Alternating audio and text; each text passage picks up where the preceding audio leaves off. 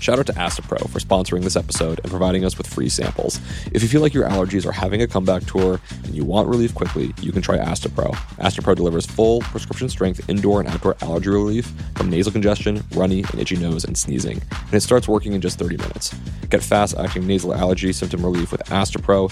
Go to asteproallergy.com for a discount. That's A S T E P R O allergy.com. Use this directed for relief of nasal congestion, runny nose, sneezing, and itchy nose due to allergies. Switched.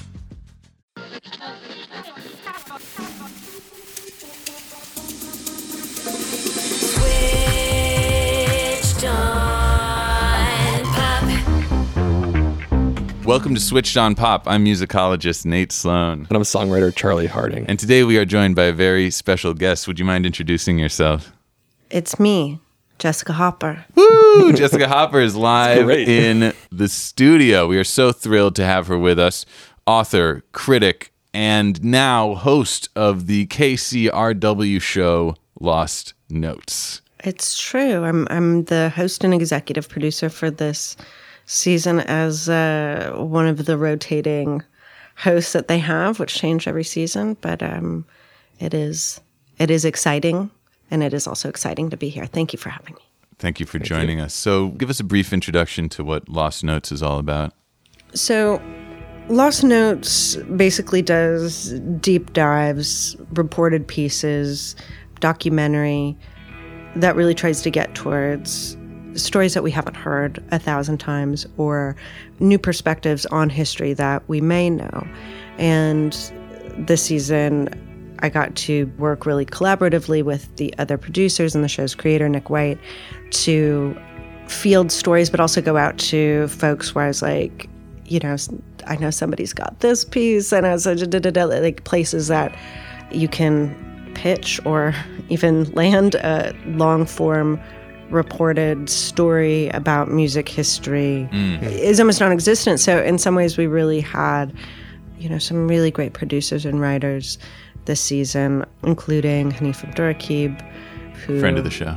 the friend of the pod. Our, our Carly Rae whisperer, our resident, our resident expert. Um, so I got to, you know, help sort of pick what we were going to do this season and then shape it into the stories that they became. And, and as we pulled this season together, the stories that we loved kind of had a through line to them that became pretty apparent in the different ways that a lot of them were trying to connect sounds, ideas, stories, mythology of music's past and reconcile it in the present moment, which I think, given how much Me Too has sort of shaped so much how we're thinking about music in the last few years, it's not surprising to me. That's very, I think it's very much in the air to be thinking about music lineage, inherited sort of history and mythology about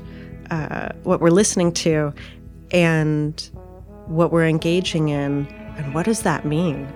So we just had all these really great stories that most of them were pretty retrospective in nature. Like i think the most recent one is uh, hanif's episode that's like a letter to cat power about the greatest and and the idea of music that can save your life and sort of puncturing this idea that people performing or issuing some sort of like really heavy work the sort of assumption that they're that they're transformed by it and they come out the other side and like you know artists can sort of be healed by that and and sort of that idea around cat power is the greatest in particular so so really what became pretty evident to us as we picked through what we felt like were the strongest stories and the strongest storytellers and things that seemed to be kind of speaking to each other is that it really was just about legacy. And so i mean it's a real treat for me as someone who you know the last couple years mostly been working as an editor at different places and i really really love it in part because through both podcasts and other documentary forms you can tell stories that don't get told. Yeah, and we're excited for the upcoming season. You know, this is a show that, as you said, both sort of excavates uh, maybe forgotten musical works of the past and revisits maybe more familiar works from a fresh angle. You, you brought up this idea of legacy. That's something I'm excited to tackle on our show because we tend to be very concerned with the now and the present and the fleeting present almost. Um, so this is kind of a chance to step back and think about how maybe some of the music we're talking about today will ramify through through time. So what we're gonna do is first we'll preview actually some of the conversations uh, that that you're having on your show, and then we'll step back and think about how this might apply to the kind of work we're doing on our show, where pop might be headed and what we might be missing. But let's kick it off with some incredible music that uh, I think was new to me. I think is about to be new to Charlie. Let's listen to the band Fanny.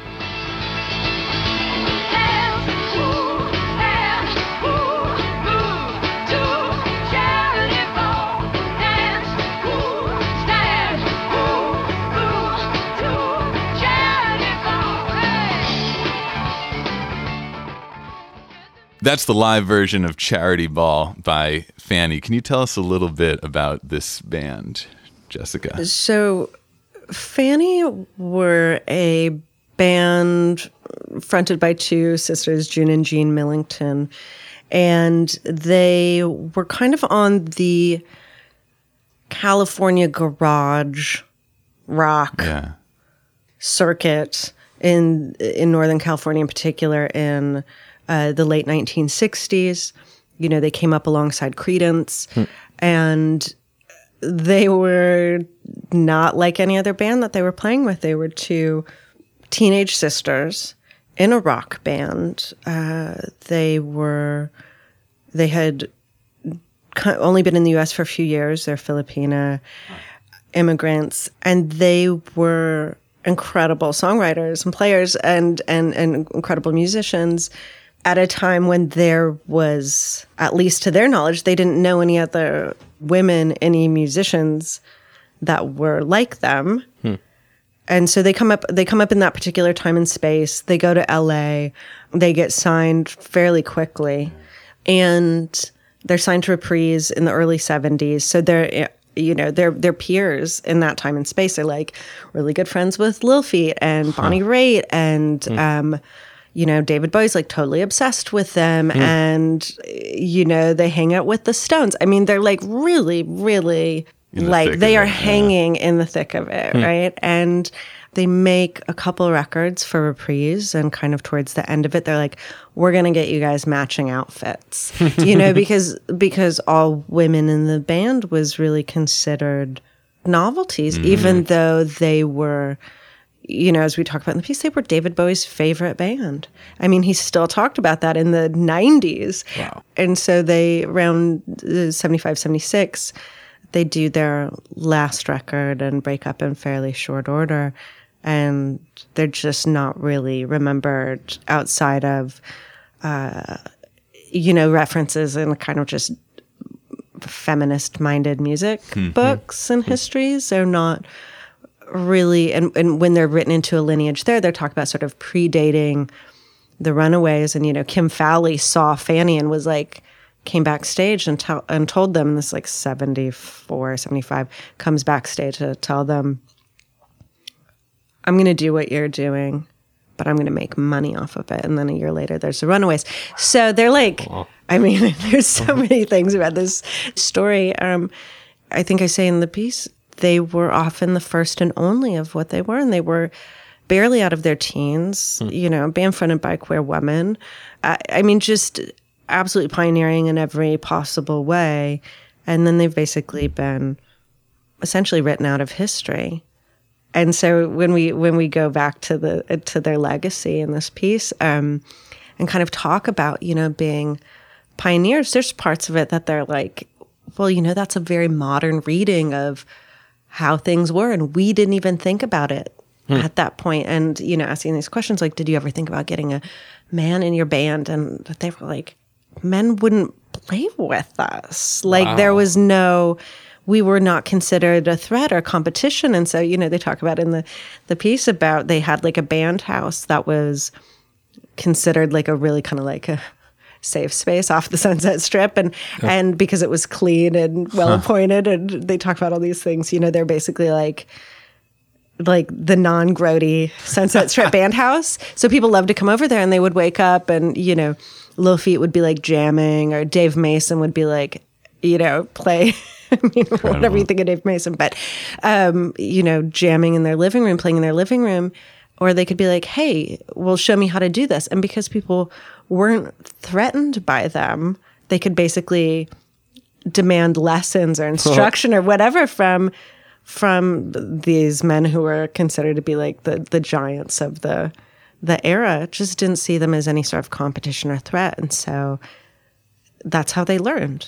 And, as you can hear, they're an incredible band. Oh, absolutely. So they had the privilege of being surrounded by these absolute stars, and yet they didn't take off. And I'm curious, how was their legacy forming in that era? How were they being written about?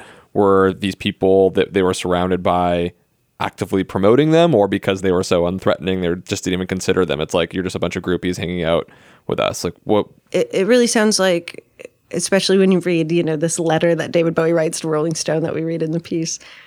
Once people saw them, they were just like, holy fuck. but there's even some advertisements that play on the piece where everything about them is real like, you know, wink and a nod, you know, and even by the people who were behind the record at Reprise, just the idea of all women in a band, it was just seen as kind of an extension of girl groups, which hmm. people thought they were a fad. Hmm. People just thought it was somehow like a construction or that they weren't essentially a real band. But I think for people who saw them, hmm. and obviously whether it was these, you know, predators like Kim Fowley or it was people who treated them with incredible reverence like David Bowie or bands that brought them on tour, you know, it was really so much of their legacy, I think, was shaped by people at that time, just not regarding them as real, as Yeah.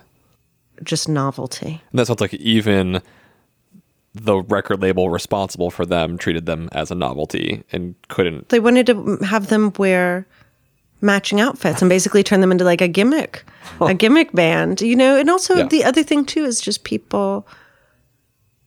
They were so far ahead of their time, and the times were just about to start to catch up with them. 75, 76 is when you really start to see a lot of women artists charting with material that they wrote based on their own lives. Then you also see phenomena like Suzi Quatro, to a lesser extent, you know, the Runaways. Runaways obviously bigger outside of the U.S. than they were here. Um, you know, some of these larger phenomena are st- and, and heart, you know, are mm-hmm. still two, three years down the road um, from when hmm. Fanny is ostensibly at their peak. Hmm.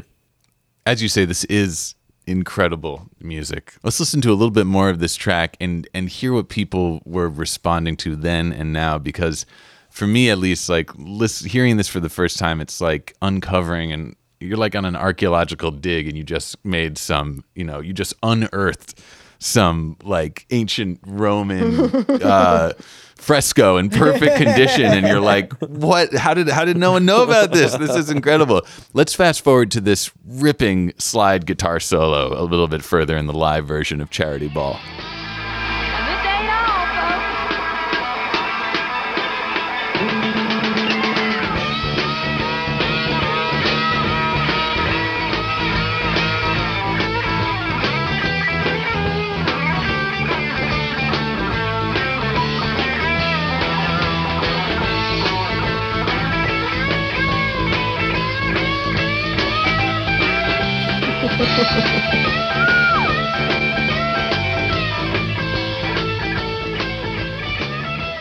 So in some ways, this is like classic '70s kind of country blues rock. It's we're hearing a 12 bar blues. We're hearing like ferocious slide guitar and honky tonk piano.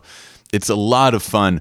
But there's also, I think there is something you listen to this band, you're like, oh, this isn't just another one of these outfits. This isn't uh, just they had a lot of personality musically. Yeah. and also uh, you know charity ball is sort of like uh, their best known Mm. sort of i think quasi anthemic and i think the fact that that that song with all these like sort of hallmarks of like this is very you're like this is from california in the mid uh, mid 70s like exactly. Yeah. you can place it pretty you know by some of its musical hallmarks. But the thing is a lot of their other work and especially when you hear the production on it it has a timelessness to it. And and so and their work is uh, you know a sort of anthology reissue is available on most on most streaming platforms. Uh, but that a lot of their other work you're like it's kind of for me timeless in the same way that like T-Rex is Yeah. where you're like some of this was so far ahead of the game that we're still catching up but that because you know, they're making records at Abbey Road, there's also kind of such a purity to it that like mm. you can't date the production and you're like, when is this band from? Yeah. A lot of their other work is timeless in a way that Charity Ball is like kind of not, you know? I mean, you, you know exactly where it's from. But that was one of the things that felt like such a revelation when I started to get get into their discography is that that timelessness, that some of the greatest music from the 70s, you're like, oh, we were, we were just figuring this out still in like the 90s, what you were doing in 1973. Huh. You know? I feel like I've got more listening to do. Not only listening, I can't recommend enough that everyone go watch clips of Fanny on YouTube, especially for me this performance of Ain't That Peculiar where when you when you see them live, you get not only their sound but their dynamic, they're having fun, they're like interacting with one another. It's really a breath of fresh air. And the they were mu- like 20. it's unreal. It's yeah. crazy. But Nate, isn't rock and roll supposed to be extremely serious and not fun?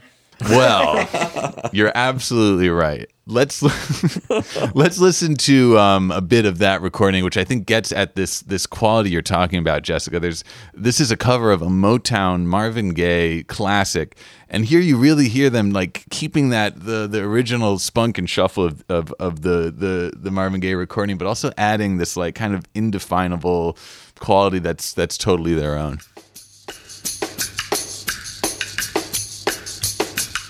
Like them shakers. Me too.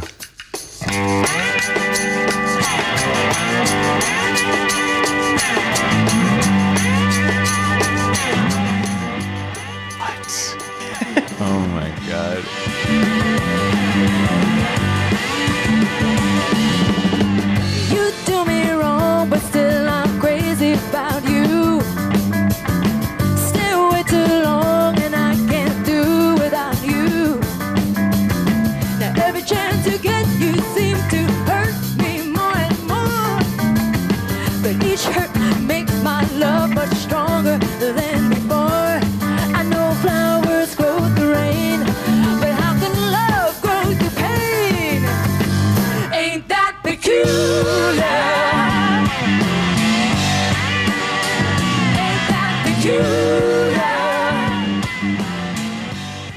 It's like once I found out that they were very much like contemporaries of Little Yeah. Feat, I was like, oh, this makes like way more sense. Hmm. Like that they're like their their proverbial type bros are Yeah. Baby Bonnie Raitt and Little Feat is like, oh yeah, no, Yeah. got it, okay, Funny, yeah. cool, And you're right about the production. There's stuff in there where it's like, oh yeah, that, that feels entirely contemporary. yeah. So, one more question about Fanny before we move on to another lost note. How would music history look different were Fanny a part of it? So, lots of times when we talk about, I'm doing air quotes, women in rock, mm-hmm. the point of origin is, you know, it, it's really subjective. There's people who like Joan Jett is the mm-hmm. beginning of this, and then there's people who like, oh, but Grace Slick, oh, but Janis Joplin, oh, Joni Mitchell, and and there's all these different sort of origin points. Um, you know, Fanny were the first all-female band signed to a major label. You know there was other bands that was signed around that period and you know some i mean basically all of them relegated to obscurity. But if we knew that better i think we would see less of this continual like kind of sliding on like oh where does women in rock begin I mean, you read you read any Barney Hoskyns LA rock history, you read this, you read that. And some of these women who were really pioneering people in that space, people who were alongside the folks that we consider to be the vanguard, they're not there. And so I think about just in my own case, what would it be if I had read in these histories at this time something that I could say, ah, there, this is where it begins. This thing that I feel so connected to, so part of so much of my work has been about, about, you know, sort of finding this lineage and sort of braiding myself into it, you know, feminist history within rock, because so much of it has been erased.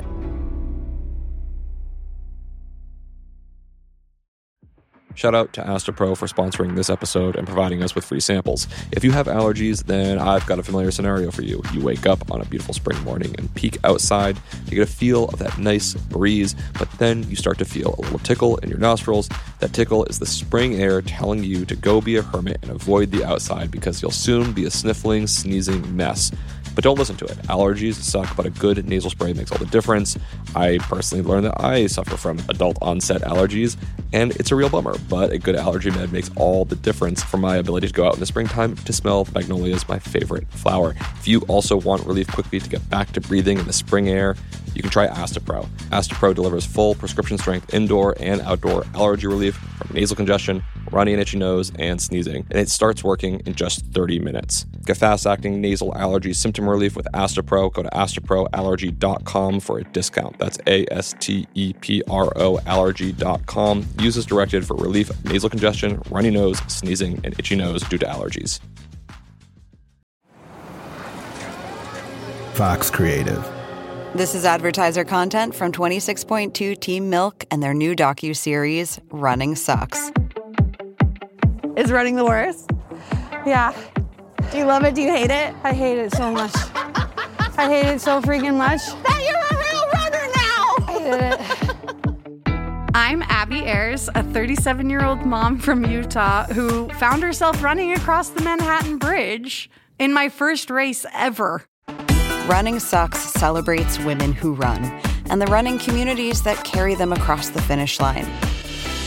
Running helped me in so many ways postpartum. It really is about taking my power back and proving myself wrong.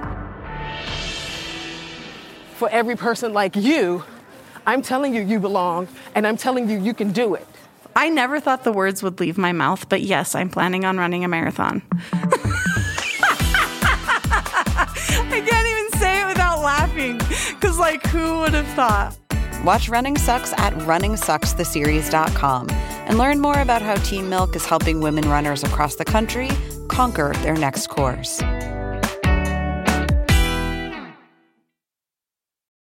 I love that. You know, it, it makes me think that this is not just about sort of writing the historical record and for some objective clarity, but in terms of how people like yourself, like us, like people, like young people coming up in the music world, under uh, situate themselves within that within that history. I like that. So, with that in mind, I want to move to another, uh, perhaps forgotten uh, track. And this is by a band that was also new to me. So, this has been a really fun experience. This is The Freeze and their song, I Hate Tourists.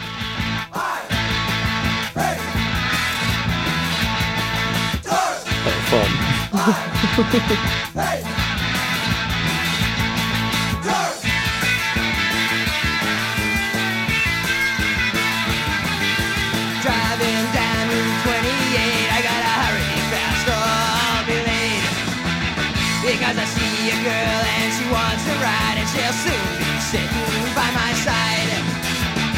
But the guy in front from Michigan is slowing down to let her in.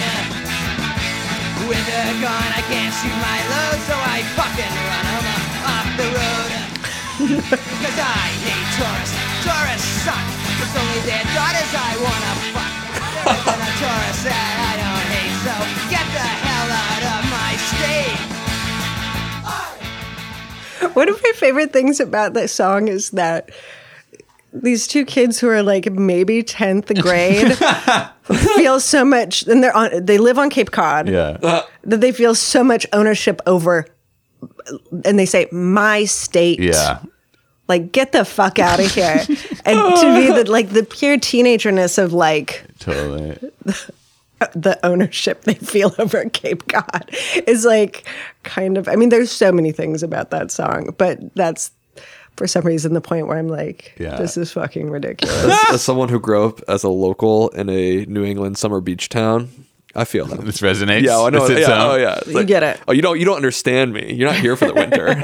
so this is you've already given us some some great intel about the freeze. There uh, some some youths from the Cape, uh, circa late seventies, and why why their inclusion in your uh, in your Lost Notes roster this season? so Rob Rosenthal, the guitarist for the founding guitarist for the Freeze, Nice. he is now well known as a, a teacher of radio. He's a producer himself. And a lot of the people who are podcasters and uh, NPR station workers across this country uh, learned how to do radio from Rob. Oh, no way. But he started out in the freeze and he pitched us this idea, came really f- kind of fully formed of you know, he left the freeze when he was, you know, maybe just going off to college. He's still pretty young. At the time, they were a, a known quantity. I think he says in the piece they were like a third tier American punk band. um, and now at the ripe old age of 50 or something, Yeah. was trying to reconcile some of those lyrics in I Hate Tourists. And really, he's done a lot of just thinking about and mulling and considering the ways that the punk scene he was part of and the music that he was part of making and writing contributed to uh, you know an era of ambient sexism and ambient misogyny hmm. within punk rock at the tail end of the hmm. 70s hmm. and so it's a piece about him returning to that time and space to trying to look with very clear eyes and listen to the music they made and, and reconcile it, but also reconcile it with his high school best friend who's taken a very different path in life and is still in his 50s in the freeze, No fronting the freeze. I don't want to give it away, but I mean, yeah. it really starts, the piece sort of starts in one place of being like something that's very relatable. I did something as a teenager that at the time I didn't grasp hmm. that maybe this was a totally shitty thing to do. Hmm. Wow. Hmm. Then you sort of dawn with that consciousness and kind of like, ugh, ugh, you know, cringe and carry it around with you. And he goes back to his friend who's like still in this band and is like, let's kind of like, let's talk about it. Let's hash this out. And, and they've had really different lives. And the first time I heard it, I it got really choked up. But the, I don't, I don't want to give it away. But you know, I really think about. Um, there was a Jeff Tweedy interview from a few years ago where he talked about being in how being in rock bands is one of the sort of sanctioned ways for men to be really like em- emotionally intimate with each other. Hmm. And I feel like this piece, hmm. this episode that we did that started this season of Lost Notes really kind of showcases that. It's tender. it's tender. And then there's, you know, as much as people are like, I don't want to listen to two 50 something year old guys in a punk band having their like, you know, me too self reckoning. You go into it thinking that's what's going to Yeah. happen. And it's something much more complicated than some sort of oafish teenage mea culpas. wow. That's a good pit. Your, your word. People are on the edge of their seat right now. At least I am. That's a good. You're sell, You're selling this well, Jessica. I mean, but I, I think so. I did this event with Hanif Abdurraqib last night, and one of the last questions we got during the Q and A was someone asking us. You know, you both have written really sort of different pieces regarding uh, emo and emo bands, Yeah. and it's a scene that I wrote a long piece about exiting and feeling very alienated from 15 years ago. And Hanif said something really interesting in his response that was more or less like saying nostalgia without interrogation of that time and space is useless.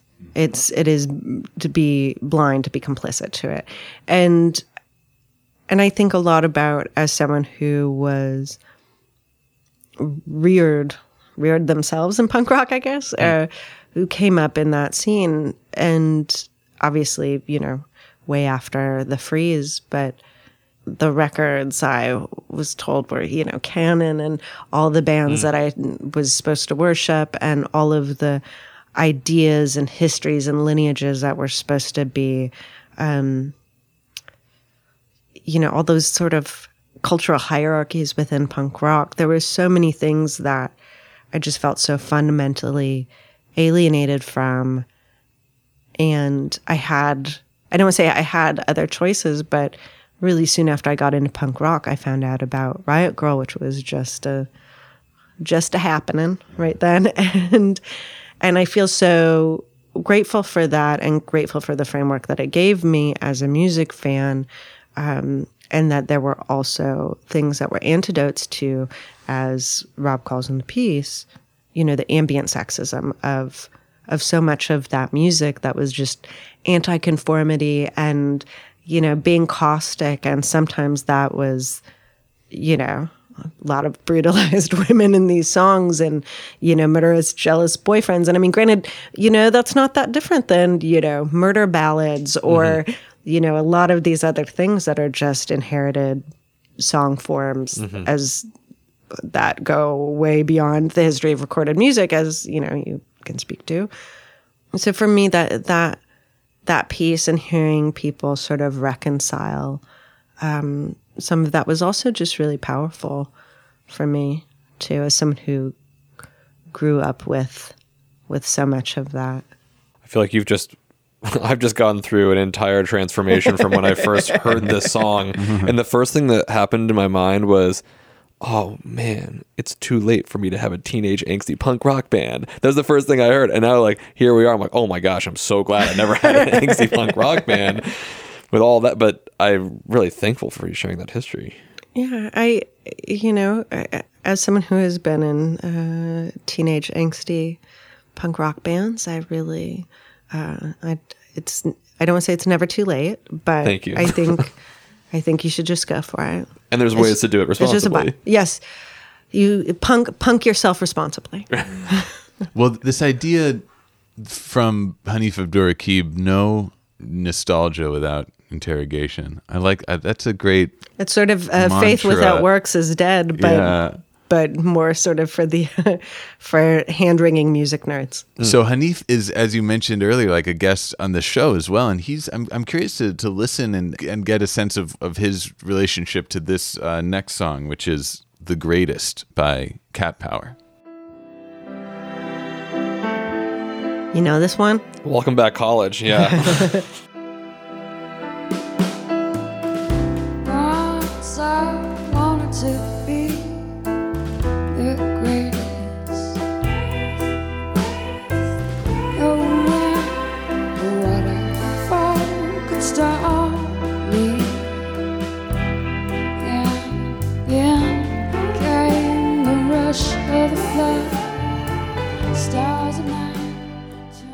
So this is, I mean, a powerful composition. You just have to listen to a few seconds, and already the the the I don't know, a certain emotion starts to set in. What's I'm curious, what is Hanif's take on this? Uh, the the leg talking about legacy. What is the legacy of this song to him? in Hanif's piece, which is the second episode of this season, it's Hanif reading this open letter, you know, to Chan Marshall about seeing her during this tour and where he was at in that time and place and kind of digging into this notion of songs that save your life and songs that sort of teach you how to live.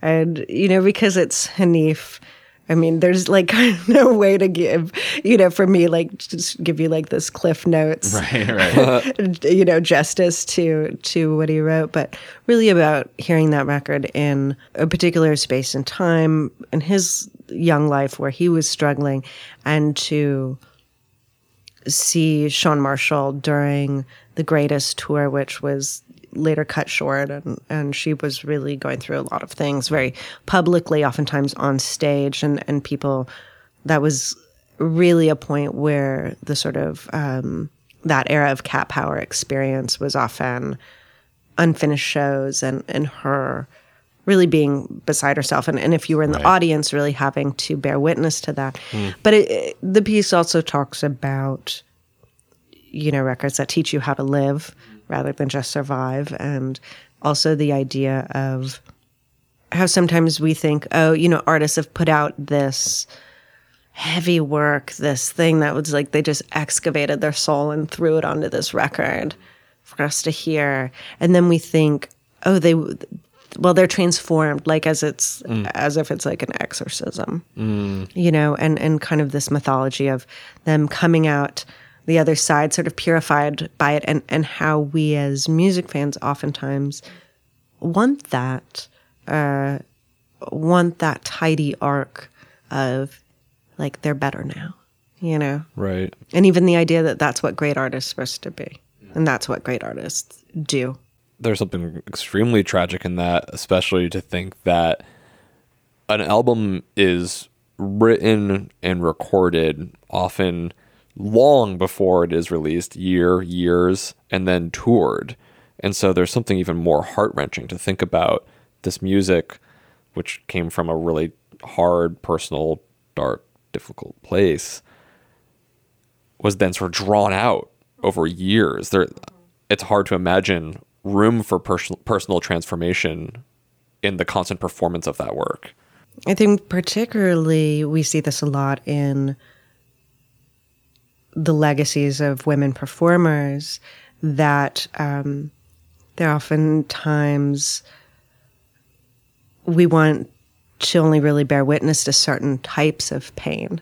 And we want them to be sort of purified by the fire of of their demons their darkness their addiction you know that that um, fit within broader tropes about women and culture, obviously, and and uh, broader expectations. Because I think in a lot of ways, generally, we're we're still not entirely easy with the idea of women artists. What and what are the the definitions, the edges, the boundaries Mhm. of that? And and I think you know going back to read uh, a lot of old cat power press last year when I did a story on her, I just was like, God, the, just to be saddled with this, but also to have had um, what for most people are usually very private moments on stage every night, and to be sort of. Um, it was almost like she was sort of bound in contract with the audience and and and for them to bear witness to this this time where she was uh, not doing well and then and putting these songs out and and the performance of these songs was like it was like it, it just seemed like seeing her around then that that her work was moving through her like lava. It was not a it wasn't like she was coming out the other side purified by the fire which which i think is really uh, in part what hanif's piece bears witness to. Each of these examples, Fanny, The Freeze, Cat Power, these songs are are worth recuperating not just because they just for the sake of it, just to be completist, just to be thorough. There what I, what I get from talking with you, listening to your show, it's these pieces are important because they serve as prisms through which we better understand the music that surrounds us, the myths we tell about music, the stories we tell about music. We need that more complete picture. And I want to end this conversation by stepping back and maybe issuing a sort of call to Charlie and myself to think about you know, again, we're like as I said in the very beginning, we're focused on the dominant narrative. The, whether that, that's a narrative often dictated by the top 100 charts, or certainly by the by the popular press of the moment, and we tap into that, and we try and offer a deeper perspective on whatever is the dominant narrative. But we're definitely, you know, part of that. I, I think uh, to that end, I think that interrogation of the things that we love in a in a real way is another I mean it is a function of loving music is to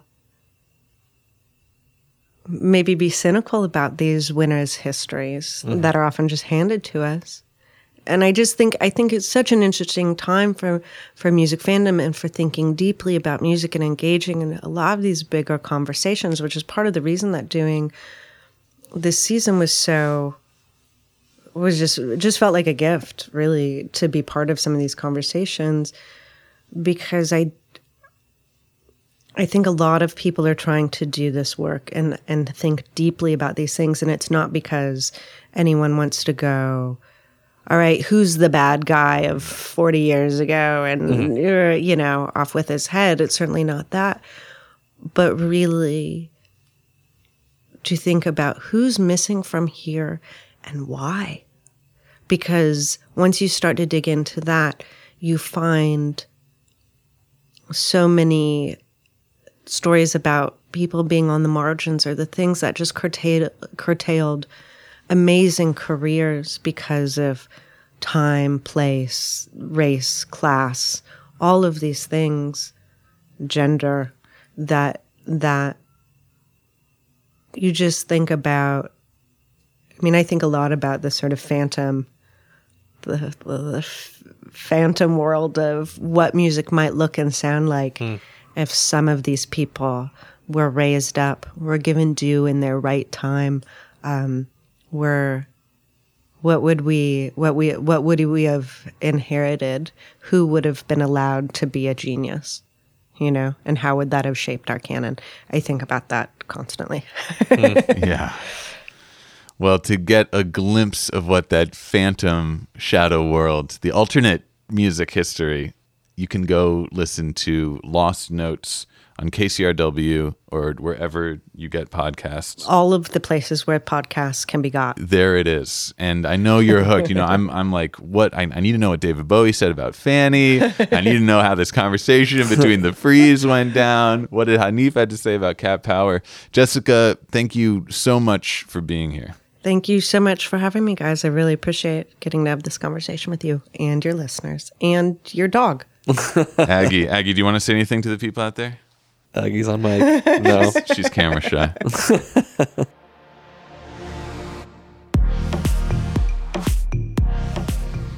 Switched on Pop is produced by me, Nate Sloan. and me, Charlie Harding. We're mixed, mastered, and engineered by Brandon McFarland. Our community manager is Sarah Terry. Our executive producers are Nishat Kurwa and Allison Rockey. We're a production of Vox Media. You can find more episodes at switchedonpop.com or anywhere podcasts live. Reach out on Twitter, wherever, at Switched on Pop. We'll be back next week with another episode. Until then, Thanks for thanks for listening. listening.